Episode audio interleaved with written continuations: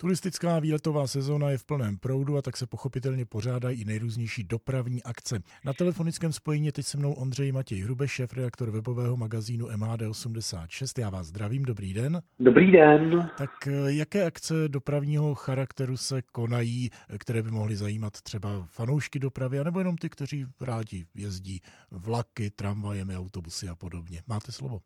Především v červnu je toho hodně, podobně jako toho bývá potom hodně září, tak tak eh, v červnu můžou zájemci o eh, veřejnou dopravu vyrazit eh, například na Den otevřených dveří pražského depa Kačerov a prohlédnout si zázemí metra, to je 4. června, nebo naopak 10. června se zúčastnit muzejní noci v Liberci, kde budou jezdit i historické tramvaje, Den otevřených dveří pořádá i dopravní podnik ve Zlíně a to v sobotu 11. června či dopravní podnik v Ústí nad Labem téhož dne. Taky vidíš, že těch akcí je docela dost. Najdou to potenciální návštěvníci někde pohromadě?